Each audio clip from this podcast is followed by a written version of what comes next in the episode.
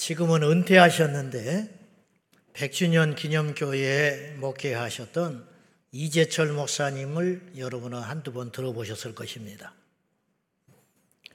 그분이 목회하실 적에 있었던 일화를 설교 시간에 말씀하신 것이 기억이 납니다. 교회 성도님 한 분이 중한 병으로 병원에서 중환자실에서 투병을 하고 계셨습니다. 가족은 말할 것도 없고 온 성도들이 그분의 치료와 회복을 위해서 간절히 기도하는 중에 있었습니다.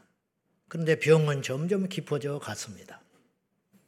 목사님도 종종 중환자실에 들려서 치료되기를 위해서 간절히 기도하고는 했습니다. 그러던 어느 날 목사님이 중환자실에 들려서 그분을 위해서 간절히 치료해 주시라고 하나님 살아계시니 이 병마에서 해방되게 해달라고 간절히 기도를 하고 나서 얼굴을 봤더니 얼굴이 너무 고통스러워 하는 거예요. 제가 요양원 운영하는 분한테 들어보니까 저희 모친도 지금 약간 치매가 와서 오늘 제가 이제 배로 가야 되는데 또 겁이 나요. 계속 밥 먹었냐고 물어보니까 그리고 교회는 어떠냐? 교회 잘 굴러갑니다. 10분 지나면 교회는 어떠냐? 그래서 처음 듣는 것처럼 답을 해줘야 돼. 민망하니까. 그런데 우리는 치매 걸림을 굉장히 불쌍하게 생각을 하는데 그 요양원 운영하시는 장로님이 하는 말이 목사님 치매가 굉장히 불쌍해 보이죠. 그렇지 않아요. 그분들은 행복해 합니다. 그분은 상처도 받지도 않고 그분은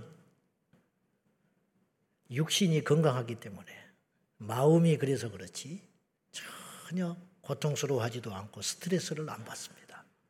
정말 불쌍한 환자들이 있는데 정신은 멀쩡한데 육신이 병들어서 움직이지 못하고 누워있는 분들은 1분이 우리 하루 같습니다.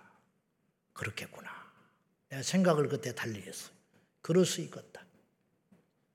이분이 1분 순간순간이 다른 사람들은 기도하고 나오면 잊어버리지만 그분은 온 몸으로 그 순간순간을 고통으로 버티면서 견디고 있는 거예요.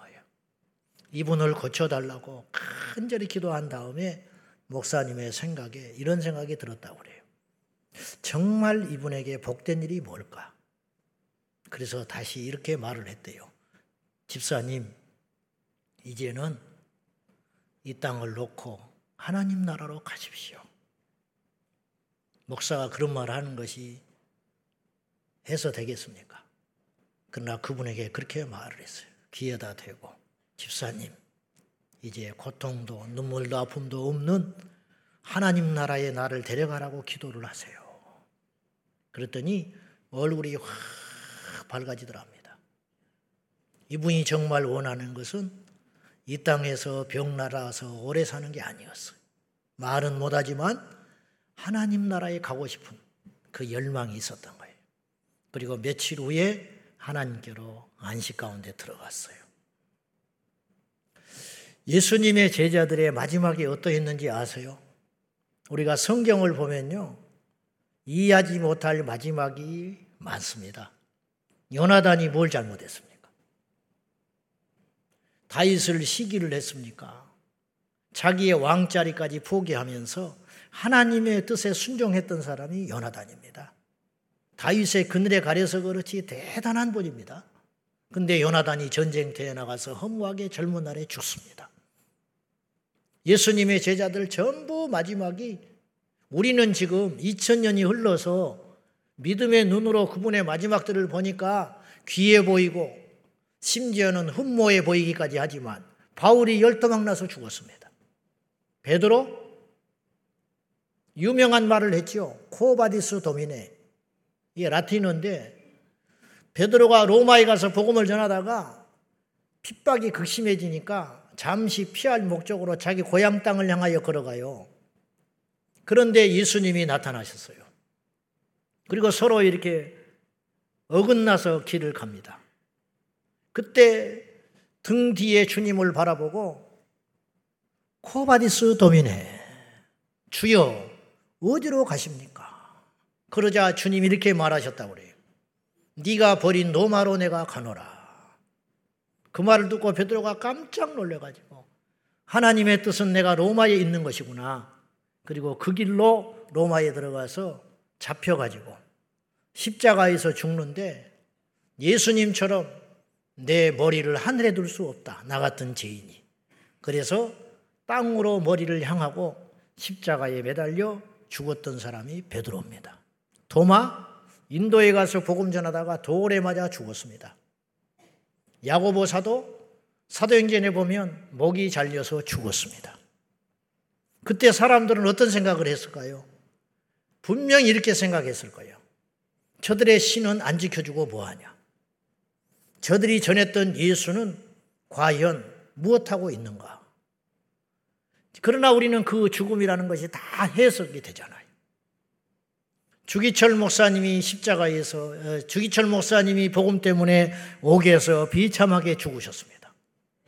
손양원 목사님이 돌아가셨습니다. 성경에서만 그런 이해할 수 없는 죽음이 있는 게 아니고 스데반 집사님이 돌에 맞아 죽으실 때 주님이 모르셨던 게 아니에요. 하늘에서 보고 계셨어. 벌떡 일어났습니다. 근데 왜 그의 죽음을 관여하지 않으셨을까요? 나사로가 죽었는데 나흘이 지나서 몸에서 썩은 냄새가 나서 완전히 시체가 부패돼 가는데 주님이 그를 살리셨습니다. 우리는 그런 기적을 원하고 나에게도 그런 일이 일어나기를 원하지만 정말 주님이 나사로에게 주려고 했던 진짜 복은 무엇일까요? 이 땅에서 몇십 년 더 사는 거, 저는 그렇게 생각하지 않아요. 결국 나사로도 그 후에 얼마를 살았는지는 모르지만 짧게는 몇 년, 길게는 몇십 년 살았을 터인데 결국 그도 죽을 때 그의 가족에게 다시 한번 울리고 죽었을 거라고. 주님이 정말로 우리에게 주려고 하는 것이 무엇일까요? 우리 주변에는요, 해석되지 않는 일이 너무 많이 일어나고 있습니다. 우리가 병 고친 간증, 성공한 간증, 승리한 간증만 이야기해서 그렇지, 그렇지 않은 이야기도 그만큼 많습니다. 우리가 말을 안 하고 있는 것이죠. 그렇지 않겠습니까? 여러분, 예수 믿었는데도 가난해진 사람이 있잖아요. 교회 오다가 사고 만난 사람도 있습니다. 제가 대학원 다닐 적에 도서관에서 목회와 신학이라는 책에 간증이 하나 실렸어요. 그게 뭐냐? 어느 자매가 명문대학을 다니다가 친구들의 전도를 받아서 예수님을 만났어요. 근데 얼마나 이 자매가 신실하게 하나님을 만났는지 선교사가 되기로 결심을 해요. 그 짧은 1, 2년 안에. 집안 아무도 안 믿어요. 이 선교사님이 훈련을 다 마치고 고국에서 몇 년 동안 선교사 훈련을 다 마치고 학교를 마치고 앞길이 창창한 그 자매가 그걸 다 마다하고 집안의 반대를 무릅쓰고 인도네시아 선교로 갑니다. 근데 이제 수도까지는 큰 비행기로 가는데 자기가 가고자 하는 밀림 지역, 그 원주민 사역을 위해서 가기 위해서 경비행기를 타고 이동을 해야 돼요. 경비행기를 타고 가다가 비행기가 원인 모를 사고로 추락해서 현장에서 죽었습니다. 그 기사가 실렸어요. 그 선교사님. 한 사람에게도 복음을 못 전했어요. 복음 전하는 건 둘째치고 이 자매가 뭘 잘못했어요. 그런데 그 장례식 날 믿지 않는 가족이 예수 믿는 기적이 일어났다고 거기에 간증이 써 있습니다. 우리 선배가 신학을 먼저 한 선배가 목사 안수를 앞두고 자기 사모님이 애를 출산을 했어요. 근데 이제 바쁘니까 잘 돌보지도 못하고 친정에 가 있는 사모님을 만나려고 교회에서 새벽 예배를 마치고 차를 타고 가다가 새벽에 안개가 낀 날 앞에 가는 고물 싣고 가던 큰 화물차가 고물이 쏟아졌어요. 가지고 그걸 피하려다가 뒤집어져 가지고 현장에서 죽었습니다. 영등포에서 장례를 치른다고 해서 제가 갔습니다. 그 아버님이 예수 안 믿는 분이었어요. 허허 헛웃음을 지으면서 이놈아 그렇게 바라던 목사나 돼서 된 다음에 가지. 목사나 되고 가지. 네 하나님은 뭐 했다냐? 네가 뭘 잘못했다냐? 우리가 아무 소리 못하고 장례 치르고 왔어요. 이런 일이 우리 주변에서 숱하게 일어나고 있습니다. 성경은 우리에게 이야기합니다. 사도 바울이 고린도전서 15장에서 우리에게 확신 가운데 이야기하기를 만약에 그리스도 안에서 우리가 바라는 것이 이 세상이라면 우리는 더욱 불쌍한 자이리라. 이게 반어법이거든요. 결코 우리는 불쌍한 사람이 아니다. 왜? 하나님이 우리에게 주려는 것은 이 땅에 행복이나 기쁨이나 부유함이 아니다. 그 정도를 위해서 우리가 예수 믿는 거 아니야?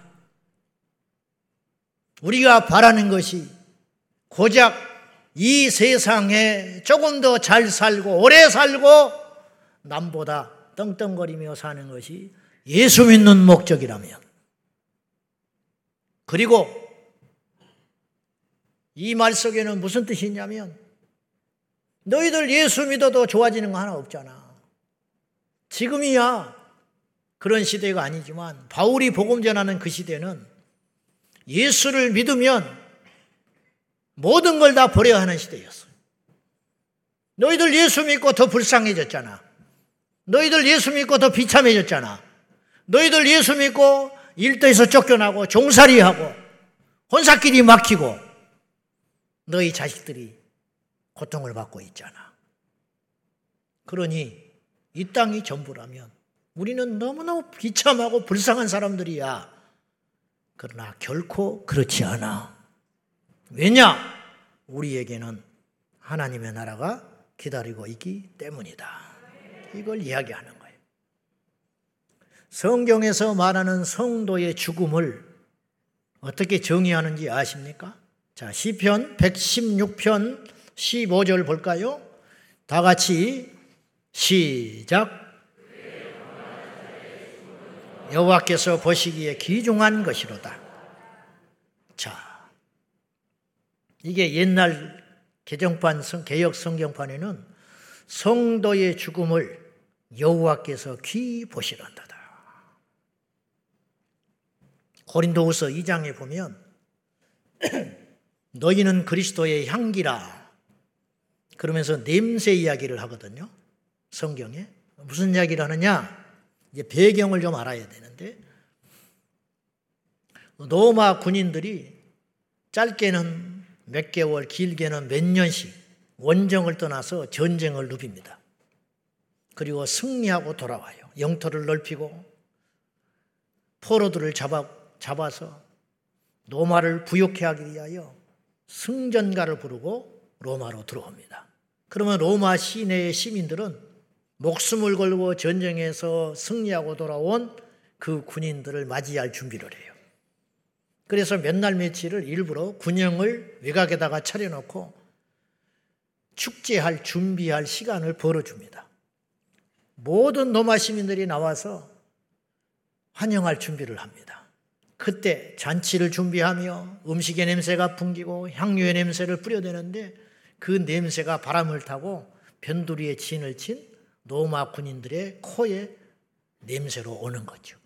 그래서 그 풍경을 배경을 설명한 채 고린도후서 2장은 이렇게 말하는 거예요. 어떤 사람에게는 이 냄새가 생명의 냄새요. 어떤 사람에게는 이 냄새가 사망의 냄새니라. 이게 무슨 뜻이냐? 그 냄새가 승전한 로마 군인들에게는 고향의 냄새고, 축복의 냄새고, 승리의 냄새고, 기쁨의 냄새고, 그리움의 냄새지만, 포로로 잡혀온 이방인 포로들에게는 그 냄새는 죽음의 냄새라요. 이제부터 우리는 평생 종살이 하는 거라. 이제부터 우리는 이곳에서 우리의 뼈를 묻을 때까지 내 자유는 없어지는 그야말로 고통의 시간이 열리는 것이구나. 똑같은 냄새인데 어떤 사람에게는 생명의 냄새요. 어떤 사람에게는 사망의 냄새다. 이렇게 이야기하고 있어요. 맞아요. 똑같은 죽음이지만 어떤 사람에게는 생명의 죽음이고 어떤 사람에게는 사망의 죽음이다 이 말이죠. 우리에게 죽음은 무엇이냐 이 말이에요. 과연 제가 문득 이런 생각을 했어요. 순교한 분들 함부로 말할 건 절대 아니에요. 그렇지만 스테반은 우리가 생각한 것만큼 우리가 볼 때는 비참하게 죽은 거예요. 돌에 맞아서 아픔 가운데 통증 가운데 정말 그 본인은 괴로웠을까? 어쩌면 아닐 수도 있겠다. 그래서 그는 죽기 직전에 축복을 하고 죽었어요. 저들의 죄를 용서해 주십시오. 모세는 누구보다도 가나안 땅에 일본으로 들어가야 할 공로가 있는 사람입니다. 그러나 하나님께서 들어가지 못하게 하셨습니다. 모세도 사람인지라 신명기서에 보면 하나님께 재차 기도하는 장면이 나와요. 들어가고 싶었던 겁니다. 내가 들어가면 안 되겠습니까? 주님께서 엄하게 이야기하셨습니다. 이 일로 다시는 구하지 마라. 안 들어주겠다는 거예요. 그리고 받아들여요. 그리고 모세는 홀로 느부산에 올라 가나안 땅을 쳐다보면서 쓸쓸하게 그보다 못한 사람들도 그보다 형편없는 죄인들도 가족의 아쉬움 속에 장례를 치르는 법인데 모세는 홀로 쓸쓸하게 누부산에 올라 시체도 없어진 채로 이 땅을 끝내고 말았습니다. 이스라엘 백성들은 통곡하고 울었지만 시신도 없는 장례를 사실은 치른 것입니다. 모세에게 이룰 수 있을까요? 모세는 실패한 삶일까요? 모세는 비참한 죽음을 맞이한 사람일까요? 이 땅이 전부라면 하나님의 이런 결단에 대해서 이해할 수 없지요. 그러나 아십니까? 모세는 이 땅의 가나안이 아닌 진정한 가나안에 들어가신 거예요. 하나님의 나라 천국에 진정으로 들어갔다라는 거예요. 오늘 명절이라 고향을 다녀오시고 또 오늘 예배 후에 고향을 갈 분도 계시고 그렇습니다. 그래서 우리가 진정한 본향이 어딘가 오늘 우리가 알고 생각을 해보자는 것이에요. 여러분의 고향은 어디입니까? 이 땅 어디에 있습니까? 진짜 본향은 어딜까요? 알고 보면 우리는 철저히 이중 국적을 가진 자예요. 이 땅에 우리 고향이 있고 우리 국적이 있는가 반면에 하나님 나라에 우리의 국적이 있는 것입니다. 우리 아버지가 두 분이 계십니다. 불완전한 인간의 아버지가 계시고 완전하시고 그 사랑의 크기가 이 우주 만물보다 크신 진짜 아버지가 계시는데 그분을 우리는 감히 아빠라고 부르게 됐습니다. 아빠. 원어에는 아빠가 아니에요. 아빠예요, 아빠. 하나님을 아빠라고 부를 수 있다. 아빠, 아버지라 부를 수 있는 권리와 은혜가 예수로 말미암아 우리에게 주어진 것이다 그 말이죠. 실감이 안 나요. 저는 사실 설교를 하지만 실감이 안 나요. 안 믿어지는 건 아닌데 잘 모르겠어. 솔직히. 여러분이 듣기는 하지만 눈으로 말씀을 읽기는 하지만 사실 잘 몰라요. 제가 신학할 때 독특한 분이 한 분 계셨는데 이분은 서구에 가서 공부를 많이 하시고 돌아온 신학 박사였습니다. 근데 전임 교수를 거부하고 시간 강사를 하시면서 교수를 할 수 있는 보장된 교수 자리를 마다하고 이분이 시간 강사를 고집하고 했어요. 왜냐? 목회를 하고 싶었어, 이분은. 목회하면서 교수 생활을 못한다 해가지고 그리고 목회를 하셨는데 교회가 막 그렇게 부흥하고 크게 된 것도 아니세요. 지금 돌아가셨을 것 같아. 근데 이분이 신약학을 공부해가지고 우리한테 강의를 하고는 했는데 그때 이분이 이런 말을 했어요. 이분이 기도를 많이 하는 분이에요. 그 철야 기도를 혼자 하시고 그랬어요. 근데 자기가 이런 말을 하는 거예요. 내 말을 이상하게 듣지 말라는 거예요. 그러면서 무슨 말을 하냐면 얼마 전에 홀로 칠화를 하다가 천국을 갔다 왔다는 거예요. 이제 내가 이런 말을 하면 이제 지금 내가 그 내가 아니고 지금 내가 이런 말을 하면 여러분들이 아이고 무식하게 그렇게 생각할지 몰라. 그분은 신학 박사입니다. 그분이 우리한테 이상하게 듣지 말라 전제해놓고 무슨 말을 하냐면 천국에 가서 천사를 만났는데 하늘의 천국에 있는 실과를 따먹었다는 거예요. 자기 입에 넣어주더라는 거예요. 근데 그 맛을 잊을 수가 없다는 거예요. 그리고 내려왔는데 며칠을 밥을 못 먹었대요. 이 땅의 음식이 쓰레기 같더래. 어떤 맛난 과일도 그 맛에 비교할 수가 없더래. 그래서 음식을 못 먹을 정도였다는 거예요. 자, 그 맛을 어떻게 설명하겠어? 못해요. 못해. 그냥 가늠을 하는 거야. 아, 그렇게 맛있겠구나. 여러분, 우리는 천국을 들었습니다. 그러나 아직 가지 않았어요. 그래서 몰라요, 사실은. 그러나 믿고 있는 거지요. 믿고 있는 거. 천국은 실제입니다. 이론에만 존재하는 나라가 아니에요. 우리 마음 속에 있는 나라가 아니에요. 천국, 하늘나라, 태국, 미국, 중국, 한국, 그리고 천국. 나라 있잖아요. 존재하잖아요. 질서가 있고, 법이 있고, 문화가 있고, 건물이 있고, 산이 있고, 그곳에서 사람이 있잖아요. 천국에 가면 통치자가 계시고 하나님 거기에도 법이 존재하시고 거기도 일하는 사람이 있고 거기도 집이 있고 거기도 음식이 있고 거기도 같이 살아가는 사람들이 존재한다 이런 뜻이에요. 천국, 천국. 천국의 아름다움과 환희는 어느 정도인가? 여러분이 아무리 엄청나게 좋은 걸 생각해도 천국은 그 이상입니다. 여러분이 아무리 넓은 땅덩어리를 생각해도 그 이상이 천국입니다. 여러분 우주가 클 것 같아요? 천국이 클 것 같아요? 말 좀 해봐. 우주가 지금 우주가 얼마나 큰지 몰라요 사람들이 아셨어요? 행성의 숫자를 모른다고요. 우주의 끝이 어딘지를 몰라요. 알 수도 없는 게 가보지를 않았잖아. 그러니까 웃기는 일이야. 뭐 가보지도 않았고 뭐 얼마이니 뭐 이런 소리는 모른다는 소리야. 몰라. 근데 그걸 또 믿고 있지요. 음, 코미디지요. 아무리 여행을 가도 끝이 안 나온다니까. 우주에 끝이 없어요.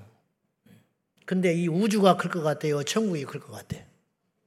천국이 크지요. 왜냐? 우리 주님 오시면 새롭게 창조하신다고. 그럼 더 작게 창조하겠어? 더 나쁘게 창조하겠어? 나는 믿건데 더 넓고 더 화려하고 더 좋고 더 완전한 나라 천국 그 나라에 우리가 들어가게 되는 거예요. 그래서 성경은 우리에게 본향이 따로 있다고 이야기를 해요. 히브리서 11장 16절 말씀입니다. 시작. 곧 하늘에 있는 것이라. 이러므로 하나님이 그들의 하나님이라 일컬음 받으심을 부끄러워하지 아니하시고 그들을 위하여 한 성을 예비하셨느니라. 하나님의 통이 얼마나 큰지 몰라. 우리한테 성을 준비해 놨대, 성. 그 성의 크기도 몰라. 여러분에게 성이 하나씩 있다는 거예요. 안 갈래요? 성주가 되는 거야. 천사들을 부리면서 그 성의 성주가 되는 거라고. 그러니까 이 땅에 어떤 일이 있어도 그건 불행한 일이 아니라는 거예요. 절대로. 하나님이 우리에게 주시려고 하는 진정한 선물, 진정한 은혜와 구원의 역사는 이 땅의 것이 아니라는 거예요. 이걸 분명히 명심하셔야 돼요. 이 땅에 우리가 있으면 있는 대로, 없으면 없는 대로, 기쁘면 기쁜 대로, 또한 고난이 있으면 있는 대로 하루하루 견디면서 우리의 소망을 마지막에 어디에 둬야 되느냐? 우리의 본향은 하늘에 있는지라. 히브리서 11장에 그들이 본향이 하늘에 있었다. 이 그들이 누구냐? 믿음으로 살았던 사람들. 그들에게는 하나님께서 나를 아버지라 불러라. 그렇게 부르기를 부끄러워하지 않게 하시고 넉넉히 너희들은 내 자식이다. 믿음으로 살았던 너희들은 내 자녀라. 나를 아버지라고 불러라. 천사도 감히 그 앞에서는 고개도 들지 못하는데 죄인된 인간 우리가 예수 그리스도를 믿음으로 믿음으로 살았다는 이유 하나만으로 너희는 나에게 아버지라고 불러라. 그리고 내가 너희를 위하여 한 성식을 준비하였다가 너희에게 주노라. 그렇게 말하셨다는 거예요. 그래서 이런 우스갯소리가 있어요. 어떤 장로님이 천국에 갈 때 금괴를 바꾸어서 가져갔대. 금괴를. 갔더니 천사가 너는 뭐하러 벽돌을 가져왔냐 그러더라고요. 뭐하러 벽돌 덩이를 무게 갖고 왔냐 그러더라고요. 천국은 금으로 지어진 성이 우리 눈앞에 펼쳐질 것이다. 이게 과장법일까요? 여러분, 하나님의 사랑은 아무리 크게 말을 해도 그것이 과장된 게 아니에요. 하나님의 능력은요, 아무리 대단하다고 이야기를 해도 그건 과장된 설교가 아니에요. 천국은 아무리 대단하고 좋은 곳이라고 맨날 며칠을 이야기하고 평생을 이야기해도 그건 과장된 소리가 아니라는 거예요. 그래서 오늘 성경에도 그랬지만 성경은 천국을 뭐뭐 같더라라고 표현을 했어요. 그건 뭐냐? 이 땅에 없어요. 표현할 길이 없어서 자, 1절 한번 봐요. 다 같이 시작.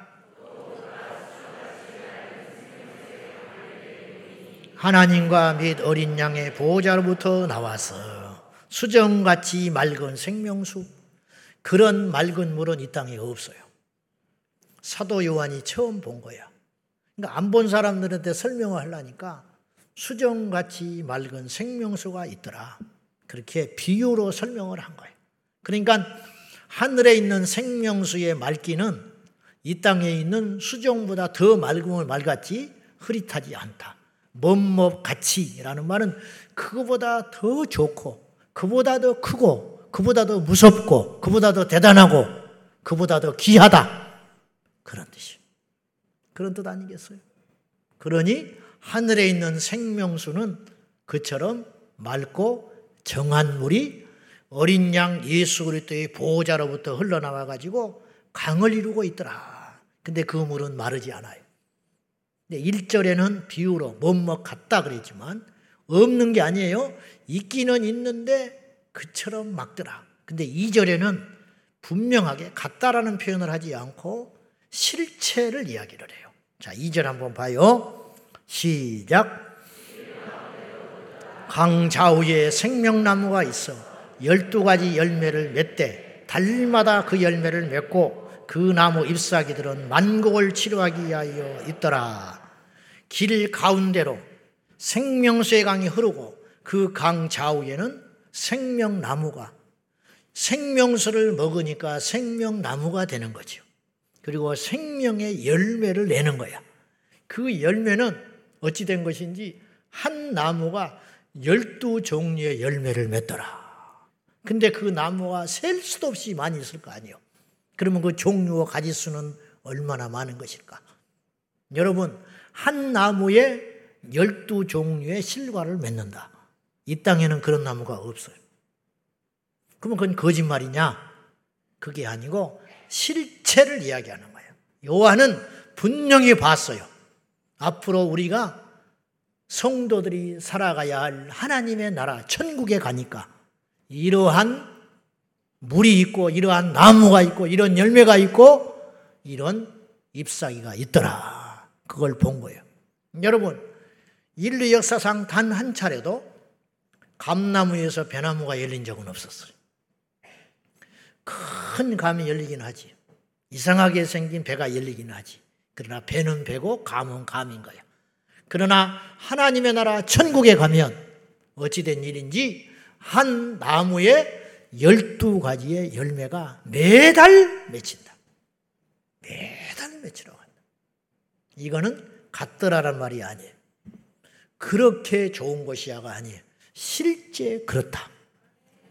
천국은 실제입니다. 여러분, 천국을 마음속에 있는 나라로 생각하면 큰일 나요. 그건 거짓 복음이에요. 여러분의 영혼만 천국 가는 거 아니에요. 여러분의 생각만 천국 가는 거 아닙니다. 우리의 몸이 새롭게 되어서 우리 영혼과 함께 천국에 들어가게 되는 거예요. 고린도전서 15장 52절 53절 봐요. 다 같이 시작. 죽은 자들이 썩지 아니할 것으로 다시 살아나고 우리도 변화되리라. 이 썩을 것이 반드시 썩지 아니할 것을 입겠고 이 죽을 것이 죽지 아니함을 입으리로다. 이 썩을 것이라는 말은 내 몸뚱아리 육체를 말하는 거예요. 바울이 이 썩을 것이 우리 예수님 공중의 천사들의 나팔과 호령 가운데 어린아이처럼 십자가지로 비참하게 오신 것이 아니라 천사장의 호령 소리와 함께 그 웅장한 행렬을 이끌고 우리보다 먼저 낙원에 있는 성도들을 부활시켜 가지고 새로운 육체를 입혀 가지고 뒤에 대동하고 쫙 오시고 그 다음에 두 번째로 이 땅에 남아 있는 성도들이 공중에 끌어올려 끌어올려 갈 적에 새로운 육체를 입는다는 거예요. 이 몸뚱아리로 어떻게 우리가 끌어올라 가겠습니까? 새로운 육체로 그리고 옷을 다 벗어버리고 예수님이 그걸 어떻게 우리가 알 수 있냐면 예수님의 부활을 보면 우리가 능히 짐작할 수 있어요. 돌 무덤 속에 옷자락이 있었어요. 예수님이 다시 살아나셔서 새 육체, 그건 새로운 육체가 아니고 예수님은 본연의 몸을 다시 입으신 거예요. 천국에 있었던 몸을 다시 치하여 입으시고 제자들 앞에 나타났습니다. 근데 그분이 음식을 드셨어요. 그죠? 음식을 드셨다라는 말은 그리고 엠마오로 가는 제자들과 함께 대화를 하십니다. 그것은 제자들이 느끼기에 육체를 갖고 계셨다는 뜻이에요. 근데 그 육체는 새로워진 육체이셨기 때문에 제자들이 보는 가운데에서 감남산 근처에서 공중으로 올라가셨습니다. 이 육체 가지고는 못 올라가시죠. 그러나 예수님은 하나님 나라 천국에 계실 때에 그 육체를 회복하시고 천국으로 올라가셨습니다. 에녹이 올라갔지요. 엘리야가 올라갔지요. 엘리야가 올라갈 때 그의 옷이 땅에 떨어졌어요. 새 육체를 입었다 그런 뜻이에요. 에녹이 365년을 하나님과 동행하더니 어느 날 그가 죽음을 보지 않고 올라갔다라는 말은 그가 휴고됐다는 말입니다. 그가 새로운 몸을 입고 이 썩을 몸뚱아리를 어딘가 던져버리고 새로운 육체를 입고 에녹은 저 낙원에 갔다는 뜻이에요. 그래 이런 예표들 엘리야나 에녹이나 이런 사건들 예수님만 그러신 게 아니라고 예수님만 그랬다면 우리는 아이 우리는 안 되지 그럴 수 있지만 엘리야도 우리와 똑같은 사람이었어요. 그래서 야고보서 5장에 엘리야도 우리와 성정이 같은 사람이로되 우리와 똑같다는 거예요. 우리 같은 육체, 우리 같은 아픔, 우리 같은 배고픔, 우리 같은 실수 다 했는데 믿음으로 살았던 엘리야가 엘리사가 보는 앞에서 하늘에서 내리는 불병거를 타고 공중으로 올라갔다는 거예요. 이게 소설이 절대 아닙니다. 성경에 있는 이야기이고 오늘 우리도 곧 닥칠 현실이라는 걸 기억해야 돼요. 우리 예수님 오시면요. 우리 예배드리다가 왔잖아요. 그러면 옷만 흘러덩 흘러덩 다 남고 가버리는 거야. 근데 이제 남아있는 사람이 있을 수도 있어. 이게 절대 웃을 일이 아닙니다. 여러분, 대학만 떨어져도 통과 그래요. 그래, 안 그래? 대학만 떨어져도 통과하고, 청약에 신청했다가 떨어지기만 해도 며칠 기분 안 좋고, 내 새끼 학교 운동회 가서 4등 해도 기분 나빠. 그것과는 비교할 수 없는 이 땅에 우리 꼴찌 해도 돼요. 힘들어서 그렇지. 꼴찌 해도 된다니까. 못 나도 된다니까. 힘든 일 만나도 된다니까요. 선한 일을 했지만 보상 안 받아도 된다니까요. 무엇은 절대로 뺏기지 않아야 되고 그리고 공의로우신 하나님이 절대로 우리에게 불이익을 주지 않는 것이 하나 있는데 이 땅에서는 선한 일을 하고도 억울한 일을 당해서 감옥에 가기도 하고 남 도와주려다가 범죄자로 몰리기도 하고 남을 실컷 도와줬다가 등에다가 칼을 맞기도 하고 그런 세상들이 이 땅에 수없이 일어나고 있죠. 심지어는 자식한테도 배신당해요. 그런 일이 숱하게 이 땅에는 불의한 일이 일어나지만 하나님은 그런 분이 아니라는 거예요. 심는 대로 거두리라. 이 땅에 그리스도를 위해서 심는 자는 믿음으로 산 자는 절대로 하나님이 실수하지 않는 하나님이 우리를 심판하지 않으십니다. 그래서 마지막 날에 우리를 새로운 육체를 입히시사 우리를 저 영원한 천국에 들여 보내시게 된다. 고린도전서 13장 우리 12절 말씀 한번 보실까요? 시작. 그때에는 얼굴과 얼굴을 대하여 볼 것이요. 지금은 내가 부분적으로 아나. 그때에는 주께서 나를 아신 것 같이 내가 온전히 알리라. 지금은 무엇이고 그때는 뭡니까? 지금은 우리가 이 땅에 지금 생존하고 있는 시간을 말하는 거예요. 지금은 거울을 보는 것 같이 힘이 하나. 그 당시에는 유리 거울이 없었어요. 청동 거울. 그러니까 그 당시 살았던 사람들은 한 번도 자기 얼굴을 제대로 못 보고 죽은 거야. 이해돼요? 물을 떠놓고 봐도 그 얼굴이 정확히 안 보였지. 청동 거울을 닦고 닦아도 희미하게 보이나 그날에는 그날은 어떤 날이에요? 무슨 날이요 도대체? 이스라엘이 해방된 날입니까? 부자 되는 날입니까? 과학이 발전하는 날입니까? 천국에 들어가는 그날에는 확실히 아는데 어떻게 아느냐? 얼굴과 얼굴을 보는 것 같이. 아, 하나님이 이런 분이구나. 아, 내 인생에 이런 일이 있었던 것이 이제 해석이 되는구나. 아, 내가 그때 하나님께서 내가 그렇게 기도했건만 하나님이 응답하시지 않았던 이유가 여기에 있었구나. 아, 아무개 집사가 이런 일을 당했던 것이 이런 이유와 뜻이 있었구나. 그때에는 눈과 얼굴과 얼굴을 보는 것 같이 확실히 알리라. 지금은 너희가 부분적으로 아나. 우리가 아무리 기도를 하고 계시를 받았고 성경을 줄줄줄 통달한다 할지라도 하나님의 뜻을 다 알지 못해요. 일부 아는 거야. 만 가지 진리 중에 하나 알면서 그걸 가지고 우리가 붙들고 살아가는 거예요.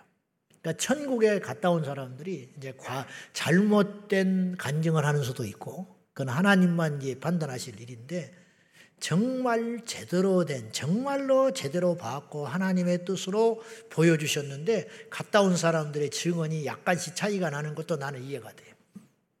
왜냐? 하나님의 나라 천국은 부분적으로 보고, 부분적으로. 그것을 어떻게 다 봤겠어?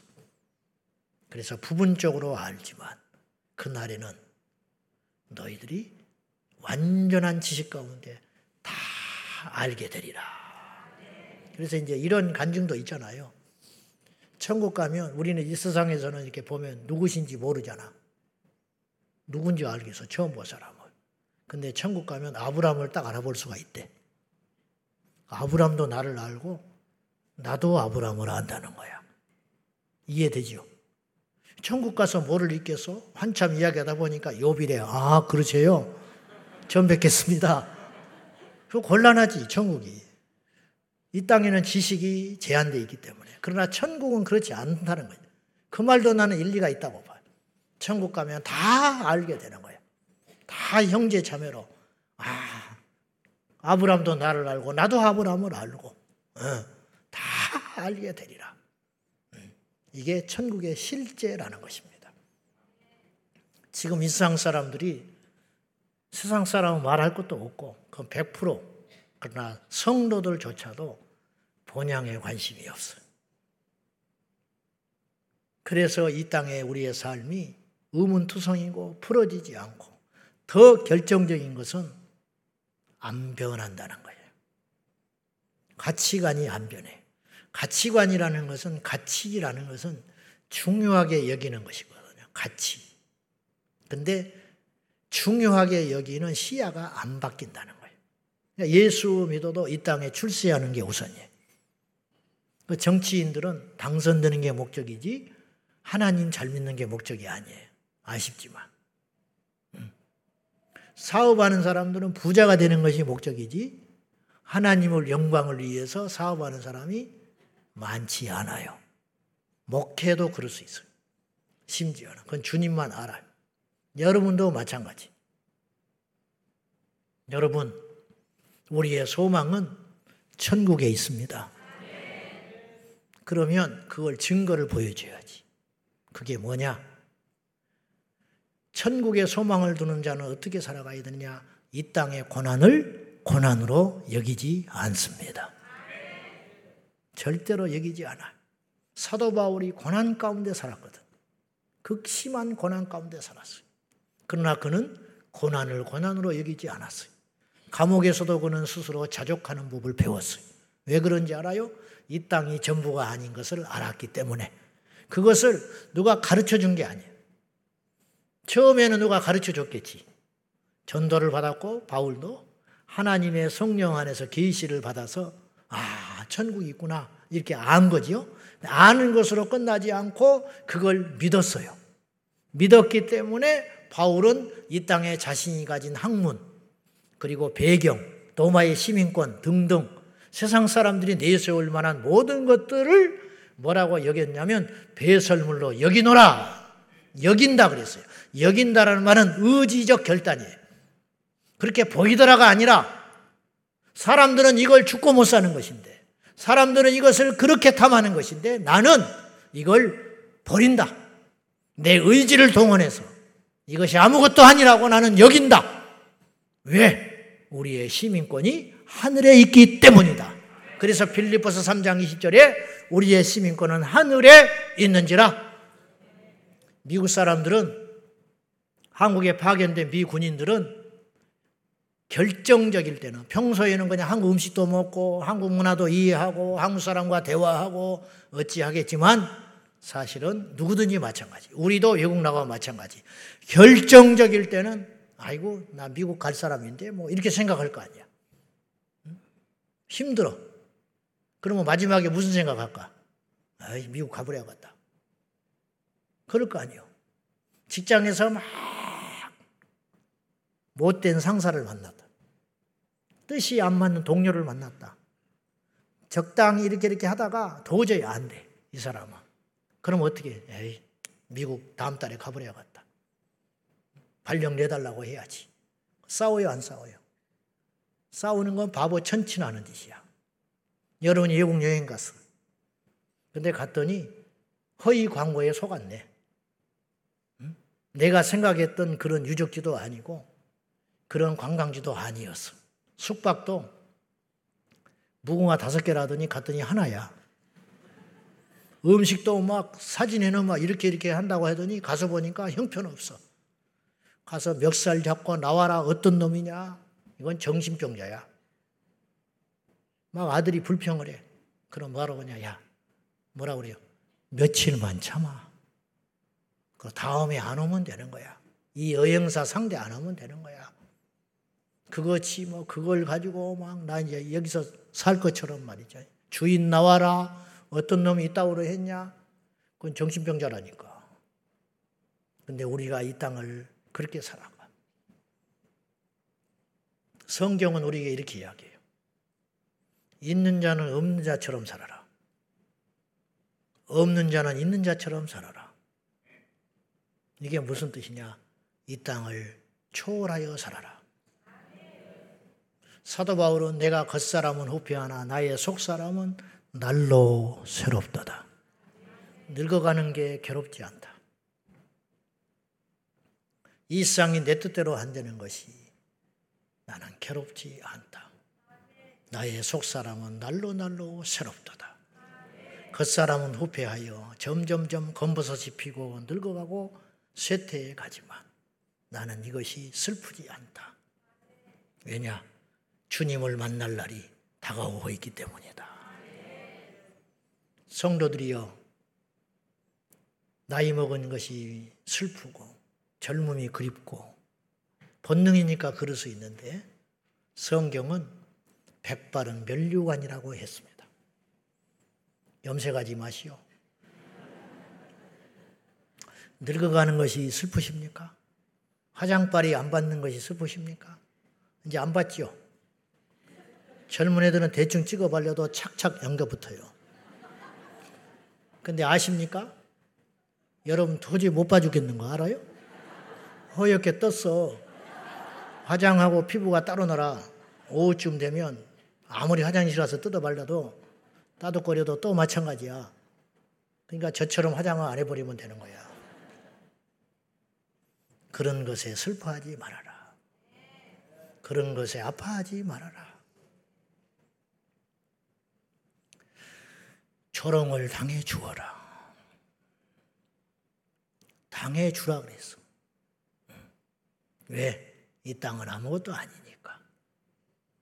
우리 모두 진정한 본향이 기다리고 있음을 잊지 말고, 그러므로 이 땅을 포기하고 막 사는 게 아니라, 우리의 진짜 보양은 저 하나님 나라에 있으니, 그 하나님 나라에 좌우하는 것은 이 땅의 삶의 결과로 나타나는 것이니, 이 땅에서 열심히 사는 이유는 이 땅에 성공하고자 열심히 사는 게 아니고, 이 땅에 우리가 정직하고 바르게 사는 건 이 세상을 바꿔보겠다고 그렇게 사는 게 아니고 하나님 나라 천국에서 주님을 만났을 때 우리가 어떤 상을 받을 것인가? 그것을 위해서. 그래서 바울은 부르심의 상을 위하여 달려가노라. 천국을 향하여 달려가노라 그리 고백했던 고백이 저와 여러분에게 있기를 축복합니다. 저 멀리 배는 나의 시원성 오 거룩한 곳 아버지 집 내 사모하는 집에 가고자 한밤을 세웠네 저 멀리 배는 나의 시온성 오 거룩한 곳 아버지 집내 사모하는 집에 가고자 한밤을 세 저 망망한 바다 위에 이 몸이 상할지라도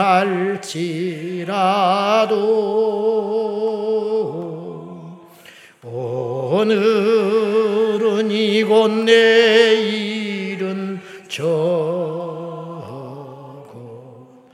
주 복음 전하리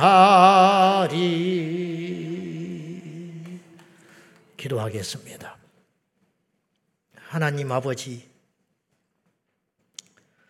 이 땅에 소망을 두지 아니하고 천국에 소망을 두는 자들이 하나님의 자녀요 하늘의 시민권자입니다. 주여 이 땅의 원수를 만나도 축복하게 하시고 이 땅에 억울한 일을 당하여도 변명하지 아니하며 이 땅에서 부당한 일을 당하여도 속상하지 않게 하여 주옵소서. 나이가 먹어감을 감사하게 하시고 우리가 이해할 수 없는 시련과 환란과 납득되지 않는 환경 가운데에서도 천국의 소망을 품고 승리하게 하여 주옵소서. 베드로가 승리한 것처럼 욥이 승리한 것처럼 모세가 승리한 것처럼 아벨이 승리한 것처럼 우리도 승리하게 하여 주옵소서. 예수님의 이름으로 기도하옵나이다. 아멘.